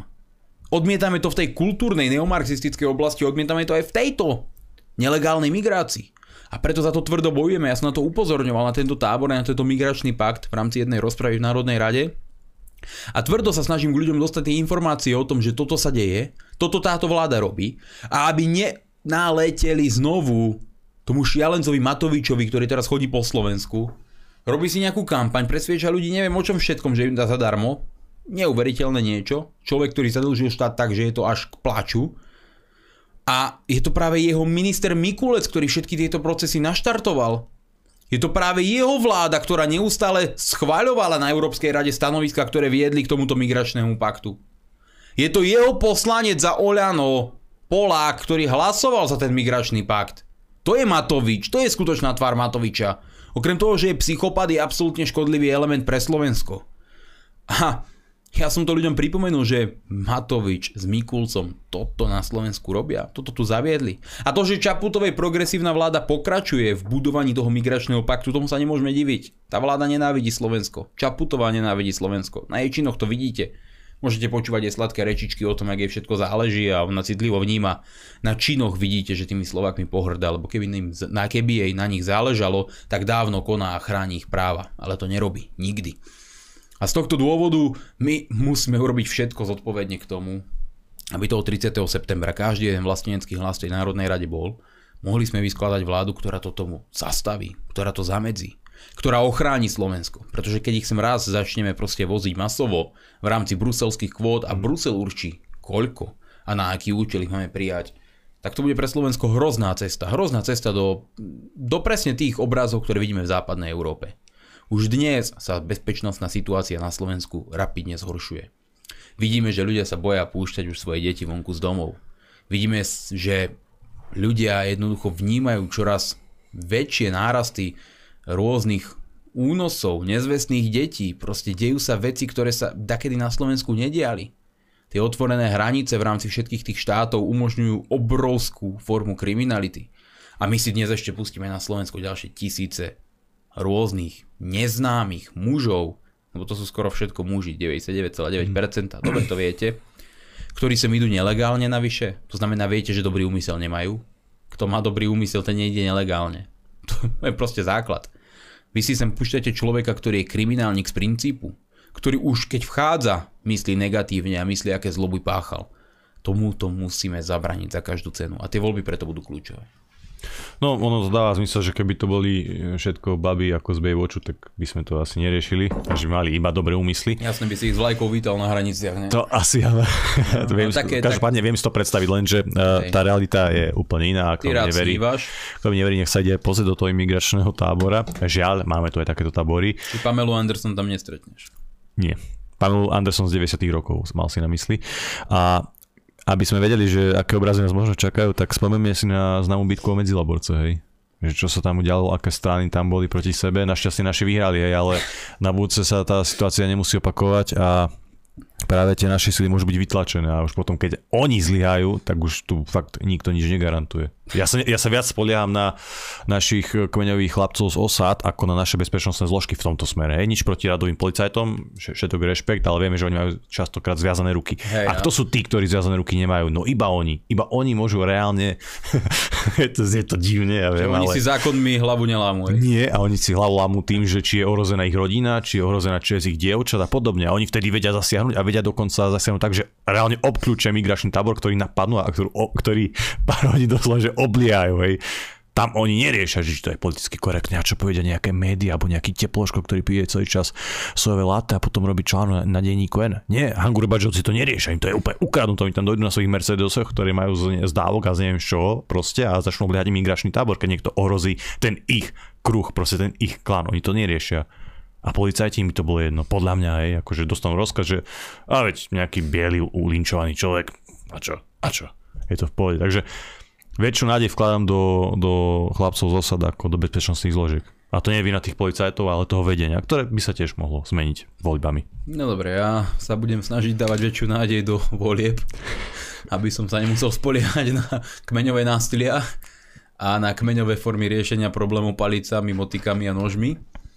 Predsa len by som bol radšej, keby sme boli ako štát, ktorý je schopný si normálnymi bezpečnostnými zložkami uchrániť svoje vlastné hranice. A ja teraz stále váham otázka toho, že kto z nás dvoch má ten pohľad viac naivný a viac optimistickejší. Ja či ty? Ja sa snažím mať optimistickejší, lebo voľby sú o pár mesiacov, takže môže dopadnúť dobre. Stále je tu ten nádej. No nie, keď bude 10 uh, e, národných strán alebo pronárodných strán, ktoré každé bude po 2%, keď tak, tak asi nie. Keď SNS no. utopí 4%, Kotleba 2, tak uh, možno, že to dopadne zle, ale uh, ja stále dúfam, že ľudia precitnú a zvolia to na istotu hnutiu republika. Budeme preto robiť všetko, čo sa dá, pretože nám úprimne záleží na tom, aby sme tieto veci mohli zabezpečiť a pretože dnes sa už nehráme o nejaké fazulky, o nejaké drobné, ale hovoríme tu o celkovom prežití a množstvo ľudí naozaj, ja si dovolím tvrdiť, že obrovská časť ľudí na Slovensku si už uvedomuje tieto rizika a čoraz väčšie množstvo ľudí, s ktorými sa rozprávam pri rôznych stretnutiach a bežných denných aktivitách, sa jednak bojí manipulácie volieb, teoreticky konania volieb a taktiež títo ľudia vnímajú, že tak zle, ako je teraz, ešte nebolo. To mi povie prakticky každý. Tak štát v rozklade nebol. Tak ešte parlament nefungoval.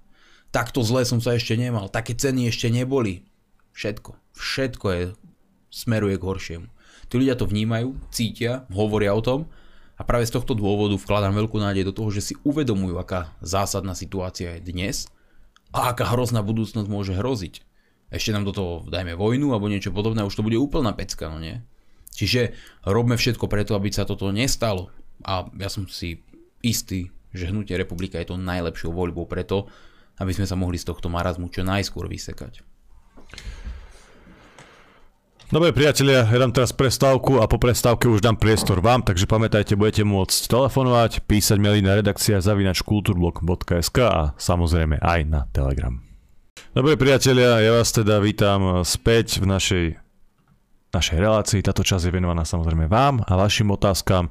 Ja za chvíľočku zobrazím aj telefónne číslo a určite pamätajte aj na Telegram a aj na redakcia zavinač kulturblog.sk Dobre, telefónne číslo som zobrazil.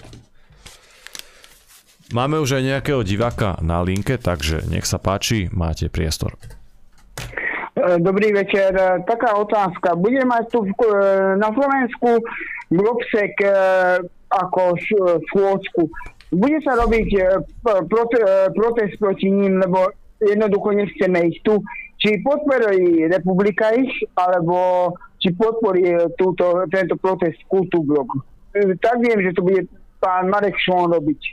A druhá otázka e, na Milana, tak e, ohľadom tých e, emisí. E, kedy, e, tak poviem, že e, e, kedy budú tieto emisie a e, tieto pre, auta elektronické ako zákon, kedy prejde tento zákon, alebo ako je s tým zákonom e, teraz v parlamente u nás. Dobre, veľmi pekne ďakujeme za otázky, majte sa. Ďakujem pekne, samozrejme všetci sme proti tomu Globseku, čiže uvidím, zistím si viac informácií, prvýkrát o tom proteste počujem, aké sú možnosti a tak ďalej, určite rád by som sa zúčastnil aj ja. A tá druhá časť, alebo tá druhá otázka, odhlasované to bolo na Európskej, teda na Rade EÚ, bohužiaľ aj Slovenskom, hmm. aj napriek tomu, že Európsky výbor, ktorého som členom a za čo som hlasoval, zaviazal štátneho tajomníka ministerstva životného prostredia k opaku, on to porušil a hlasoval za, za zákaz spalovacích motorov a je to teraz nastavené tak, že od roku 2035 sa už nesmú vyrábať auta so spalovacími motormi, žiadne ani hybridy, nič podobné. A s tým, že v roku 2026 sa to bude prehodnocovať a opätovne sa bude hlasovať o tom, či sa to teda potvrdí finálne alebo nepotvrdí.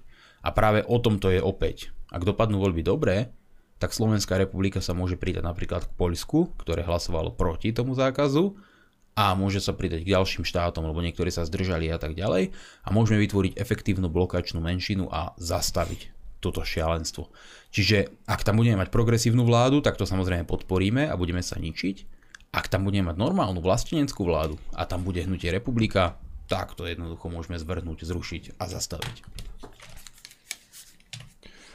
Dobre, máme tu ďalšieho diváka. Nech sa páči, máte priestor. Počujeme sa, ste tam ešte? Veľká chyba, veľká chyba.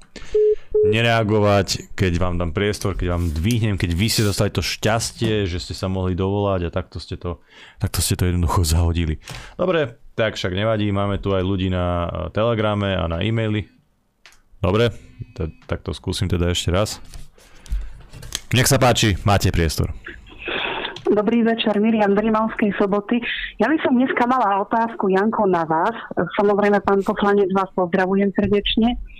A musím vám povedať, že vám úplne závidím krauské mlieko a ja by som chcela. Ale mm, Janko, vás sa chcem opýtať, že keď vyhrá republika voľby, čo teda verím, že vyhrá a že pôjde do vlády, že však sa nezruší kultúrblok a teda môj druhý najobľúbenejší poslanec bude mať najväčší priestor e, nielen teda v kultúrblogu, ale tým pádom už v republike musia dať priestor aj v médiách a tým pádom budete mať najširší mm-hmm. e, priestor do všetkých poslancov na Slovensku. Ďakujem.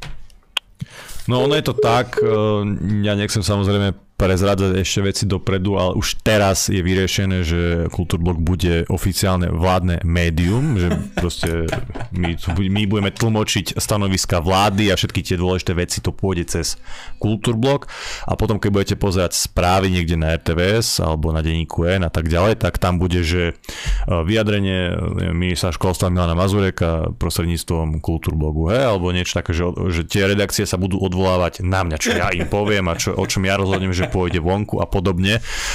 To je jedna varianta. Druhá varianta je, že budem uh, nejaký tajomník na nejakom ministerstve. Hej. To s tým sa stále ešte pracuje, ale to ešte, to ešte musíme doladiť podľa toho, že aké ponuky mi, mi prídu, lebo viete, keď máte v životopise, že ste odsudený zločinec, a to je jedno, že či to je za extrémizmus alebo za čo, tak tie ponuky sa len tak sypú, takže ja vidím pre seba, konkrétne pre seba, veľmi svetlú budúcnosť. Ja musím do toho vstúpiť trošku, lebo my sme sa práve o tom bavili s Jankom v rámci jednej roviny, že čokoľvek my v Národnej rade robíme, akákoľvek je téma, vy vždy vidíte, keď vychádzate z tej rokovacej miestnosti, tam stoja nastúpení novinári a oni čakajú na tých správnych politikov, čakajú na Petra Pellegriniho, čakajú na niektorých tých šeligov a podobných a tí dávajú tie vyjadrenia. Čo si myslíte o tom, čo sa dialo, ako budete hlasovať pri tom zákone? A nás vždy ignorujú, viete, my vidíme a už to vidíte, že už, už tie mikrofóny vyťahujú, lebo vidia, že ide poslanec a potom vidia, aha, ten, a tak to dajú dole, ten predsa nemá priestor v médiách a vy tak idete ďalej si poviete, však tak vám treba zúfalci. No a potom čakám na tú takú chvíľu, keď my budeme rozhodovať o tej vládnej politike teda. A uh, oni už sa vás budú musieť pýtať, lebo ich to bude reálne zaujímať, že čo na tom ministerstve budete robiť a ako to. A v tejto bude tak krásne, že odpovedať im, že v sobotu večer o tom budem hovoriť v kultúrblogu, že pozrite si a potom spracujte reportáž. A vlastne bolo by to zadosť učinujúce a zároveň aj férové podľa mňa, lebo tak ako oni ignorujú teraz nás, z akého dôvodu potom neignorovať ich? Veď v poriadku. Chcete otázku, zavolajte do kultúrblogu vážená redakcia Markízy. a, a takto to bude riešené. Dúfam, že už budete mať dovtedy to nové štúdio, lebo Uh, tu by to mohlo byť technicky komplikované. Nie? Áno, ako vládne médium určite trošku popracujeme aj na tých priestoroch, aby boli reprezentatívne, vieš, keď tu k nám budú chodiť ministri alebo tajomníci, prípadne ešte možno nejakí dôležitejší ľudia, tak uh, samozrejme, že, že trošku aj, aj my investujeme. Dobre, máme tu ďalšieho uh, diváka na linke. Nech sa páči, máte priestor, poďme na to.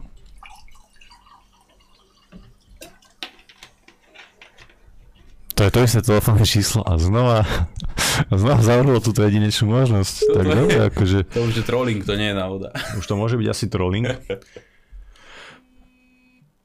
Dobre, nech sa páči, poďme na to, máte priestor, pekný večer.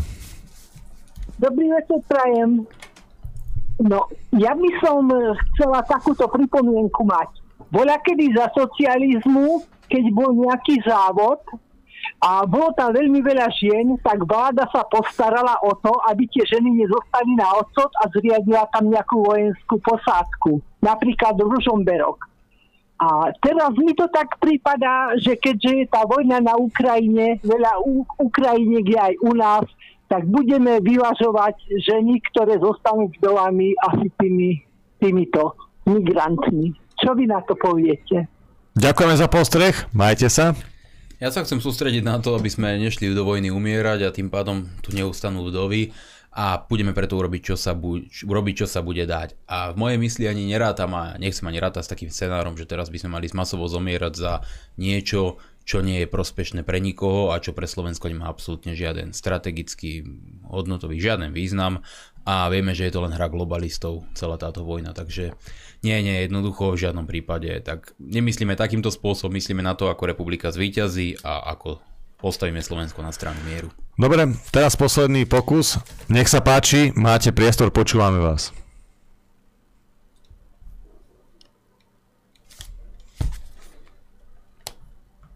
Tak nič. Naozaj verím tomu teda, že to bol trolling.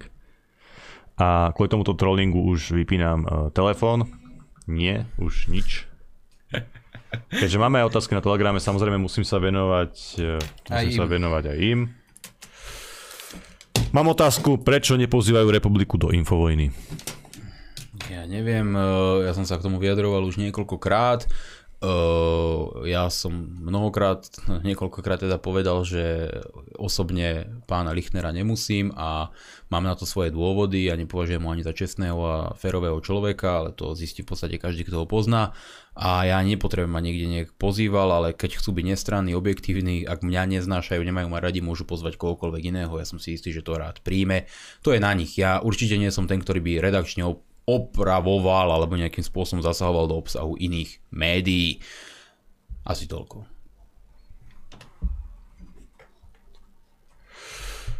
Pekný večer, mám otázku, či by bola republika súčasťou vlády, kde by nejaký koaličný partner robil svoje kšefty, nabalil pár skupín a oligarchov, ale predchádzali by im hladko zákony, mali by možnosť konečne niečo presadiť, alebo by radšej z takej vlády odišli. Ďakujem za odpoveď. Povedzme si to úplne na rovinu, že takáto konkrétna konštelácia je u mňa nepredstaviteľná, pretože ja neviem ani si to predstaviť, ako by na jednej strane fungovalo to, že prechádzajú zákony, ktoré z časti práve zamedzujú takémuto korupčnému konaniu a na druhej strane sa takéto korupčné konanie deje. Čiže to sa podľa mňa aj vo veľkej miery vzájomne vylučuje. Viete, Hnutie republika má koaličný potenciál a je otvorené spolupráci, pretože si uvedomujeme, že nebudeme mať 51% a potrebujeme poskladať vládu. To znamená, že si uvedomujeme, že budeme musieť robiť aj nejaké kompromisy. Aká miera tých kompromisov bude záleží len na volebnom výsledku Hnutia republika. Ale zároveň sme Hnutie republika seriózny, inteligentný a zodpovedný koaličný partner. To znamená, my sa budeme pozerať v prvom rade na slovenský záujem a záujem slovenských obyvateľov. A tým záujmom je aj to, aby sa nekradlo, nerozkrádalo, nerozdávalo kamarátom a nevieme si predstaviť, že budeme vo vláde tolerovať vedome nejakú korupciu. V prípade, že dojde k nejakému mhm. korupčnému škandálu, že niekto by bol zodpovedný, okamžite takýto človek musí vyvodiť všetku zodpovednosť, vrátane trestom právnej, pretože korupcia je netolerovateľná. My sa nemôžeme baviť o tom, že zmeníme Slovensko, zachránime Slovensko, otočíme Slovensko a zároveň tolerovať všetko to, čo Slovensko Slovensko zničilo. Tak to bohužiaľ fungovať nemôže. Čiže sme hrdí a dôstojný partner, ale zároveň nie sme žiadna, žiadna podržtaška, ktorá bude akceptovať to, že niekto chce rozkrádať. To v žiadnom prípade. Zdravím, chcem sa opýtať, čo hovoríte na to, že Markiza a Jojka tlačia na rušenie českých kanálov v televízii. Neviem o tom, nesledujem Markizu ani Jojku, čiže toto je pre mňa úplne nová informácia, nepoznám detaily, neviem akých kanálov keď myslíte v rámci nejakých mediálnych služieb, že vám nejaký operátor dodáva kanály a oni chcú zrušiť tie kanály, tak e, pozrite, toto je súčasť kapitalizmu, tento tvrdý lobbying, chcú zvýšiť svoje zisky, mm. asi vedia, že možno tie české kanály majú kvalitnejší obsah, tiež to neviem posúdiť, lebo ani tie nesledujem. Ťažko, ťažko mne absolútne televízne, e, mnohokrát už negramotnému človeku sa k tomu vyjadrovať. Ja pozerám len do, dokumentárne kanály a príbehy o mamutoch a podobne, čiže ja som naozaj veľmi mimo týchto slovenských mediálnych kanálov. Kanálov, zdôraznite to slovo kanál. Jediné kanály, ktoré vám tiež odporúčam sledovať, sú samozrejme kanály, ktoré sa venujú športu, prípadne nejakým tým zaujímavým dokumentom a, a telegramové kanály, lebo telegram je super a je to alternatíva. Dobre, poďme ešte na nejaké ďalšie otázky. Dobrý deň, chcem sa opýtať, či zákon, ktorý už bol schválený o zverejňovaní volebných zápisov, bude reálne použitý už pri týchto voľbách, lebo som uh, chytil informáciu, že nie. Bude použitý, ten zákon rieši parlamentné voľby. V tomto znení, v akom bol schválený, nerieši krajské a komunálne voľby, hmm. čo je samozrejme problém, ktorý je o 3,5 roka. A my samozrejme ešte aj na tejto nasledujúcej júnovej schôdzi predložíme opäť ten pozmenujúci návrh k inému zákonu, aby sme to schválili tak, že by to riešil už tu komplexne všetko naraz, aj tie krajské voľby. Čiže na tieto voľby sa to vzťahuje, ale rátame s tým, že ešte v júni predložíme pozmenujúci návrh, ktorý dorieši všetky podstatné malé detaily, ktoré neboli schválené pri tom poslednom zmetočnom hlasovaní, pri tom pokuse o sabotáž, ale je vykonateľný, tie nastavenia tam sú, je tam napísané, kde to má byť zverejnené a je tam zavedená povinnosť zverejňovať tieto zápisnice na všetky obce, čiže na tieto parlamentné voľby sa vzťahuje. A je podpísaný Čaputovou. To je základ. Takže je vyhlásený v zbierke zákonov, proste sme to presadili. Podarilo to je absolútny sa. základ. Dobrý večer, chcem sa opýtať Milana, čo hovorí na NATO. Podľa mňa by sme nemuseli, ak sa nemilím, predložiť budúci rok zmluvu a sme závodov. Po prípade urobiť referendum. Čo na to, Sam, Milan, hovoríš? Samozrejme, uvidíme, ako ten proces bude prebiehať. V súčasnosti každý, kto trochu e, rozmýšľa, vidí, chápe, že NATO sa vôbec nespráva ako obranná aliancia, ale jedna z príčin toho aktuálneho konfliktu. Čiže Táto otázka, to znamená, akým spôsobom budeme vedieť opraviť našu bezpečnostnú stratégiu, teoreticky aj bez účasti, priamej takejto politickej účasti v Severoatlantickej aliancii, je zase len otázkou volebných e, preferencií. Viete dobre, že ak napríklad e, strany, ktoré sú dnes v opozícii, veľké strany, e, nesúhlasia s vystúpením NATO, Taraba a SNS dali verejné vyhlásenie, že oni sú zárukou toho, že Slovensko neopustí NATO, tak to bude veľmi ťažké presadiť. Ale ak bude republika silná a bude mať ten mandát a potenciál s týmito vecami pohnúť, vieme nejakým spôsobom modifikovať našu bezpečnostnú stratégiu a pozeráme sa na to racionálne. Tá ponuka strany je tu jasne daná. A jediný, kto otvorene hovorí o tom, že NATO sa skrátka má posunúť do minulosti, lebo tam patrí a že celá aktivita NATO, ktorá sa aktuálne deje, je jedna z dôvodov, prečo tento konflikt na Ukrajine prebieha, tak to je len republika. Ostatní ako Taraba vás ubezpečia, že Američania sú náš najväčší spojenec, to verejne vyhlásil, a že na to musíme zostať. A to je politika SNS. Ona sa v podstate ani nelíši od minulosti, od toho nákupu stíhačiek a trikrát poslal mm. dánko vojakov na ruské hranice a to je klasika, takže tam to ani v podstate ma nejak nerozčuluje, lebo na to sme zvyknutí. Len e, možnosti, ako pozmeniť naše členstvo v NATO, sú výrazne limitované len na hnutie republika. Ahojte, chcem sa opýtať, nebolo by dobre zaviesť vyplácanie príspevku za voľby len stranám, ktoré presiahnu 5% vo voľbách? Čaute. Zdravím, najlepšie by bolo to úplne zrušiť, ale aj to, čo hovoríte vy, je istý krok dopredu, čiže keby to bolo na mne, samozrejme zahlasujem za takýto návrh. My sme dávali niekoľkokrát návrh to úplne zrušiť, samozrejme vtedy Oliano e, nemalo tú potrebu niečo také podporiť, veď predsa Igor tie peniaze dostáva len pre seba, dostáva, že pre seba, a takých 12 miliónov alebo 15 alebo koľko mili- 17 miliónov tuším, čo dostal za toto volebné obdobie. To prilepší rodinný rozpočet, Paulína nakúpi nejaké budovy a budeme túto agendu presadzovať aj naďalej, pretože v takejto miere, ako je to teraz, je to proste zbytočné plitvanie v štátnom rozpočte, čiže minimálne tie 3% by sa mohli dať preč. A určite by to znížilo počet strán, lebo mnoho tých strán apeluje alebo hrá len na to, že dostane 3% a bude mať nejaké 3 alebo 4 milióny a to je niečo, s čím budú vedieť hospodáriť ďalšie 4 roky. Dobrý večer, dobrý večer, ja sa chcem opýtať, prečo je hlasovanie o odvolaní predsedu nejakého výboru tajné. Je to tak nastavené v ústave, už keď sa tvorila Slovenská republika. Ústava e, nastavuje tieto veci a tie dôvody, ktoré vtedy mali ťažko posúdiť. Hlasovanie za vymenovanie, teda za zvolenie nejakého predsedu výboru a jeho odvolanie je tajné. Možno chceli predísť nejakým politickým machináciám, obchodom, ale zase na druhej strane je to tajné hlasovanie, prináša práve politické machinácie a obchody. Hmm. A ono by bolo krásne, keby v Národnej rade fungoval mm, normálny slobodný mandát poslanca. Ale my sme sa do, do, dopracovali k takej zvláštnej forme demokracie v úvozovkách, že tam sa hlasuje prstami, je, že vám to ukážu a tak sa hlasuje. Čiže vidíte, že tí poslanci nepremýšľajú, o čom hlasujú.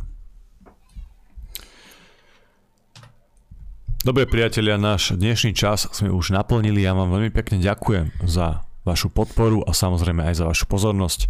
Dnes tu so mnou bol Milan Mazurek. Pekný zvyšok sobotného večera vám všetkým prajem. Úprimne ďakujem za to, že sledujete túto reláciu a že podporujete alternatívne médiá a že máme takýto priestor, kde sa môžeme porozprávať a kde môžem odpovedať takomto maratóne otázok, ako napríklad dnešný večer. No a všetkým vám samozrejme prajem príjemnú, krásnu, ničím nerušenú dobrú noc. Priatelia, lúčim sa ja, lúčim sa tradičným spôsobom. Cvičte, športujte, študujte, vzdelávajte sa, posúvajte sa ďalej. Vždy si overujte informácie, vždy myslíte len samostatne a veľmi kriticky. Overujte si mainstream, alternatívu a určite aj nás v Kultúrblogu. Prajem vám dobrú noc.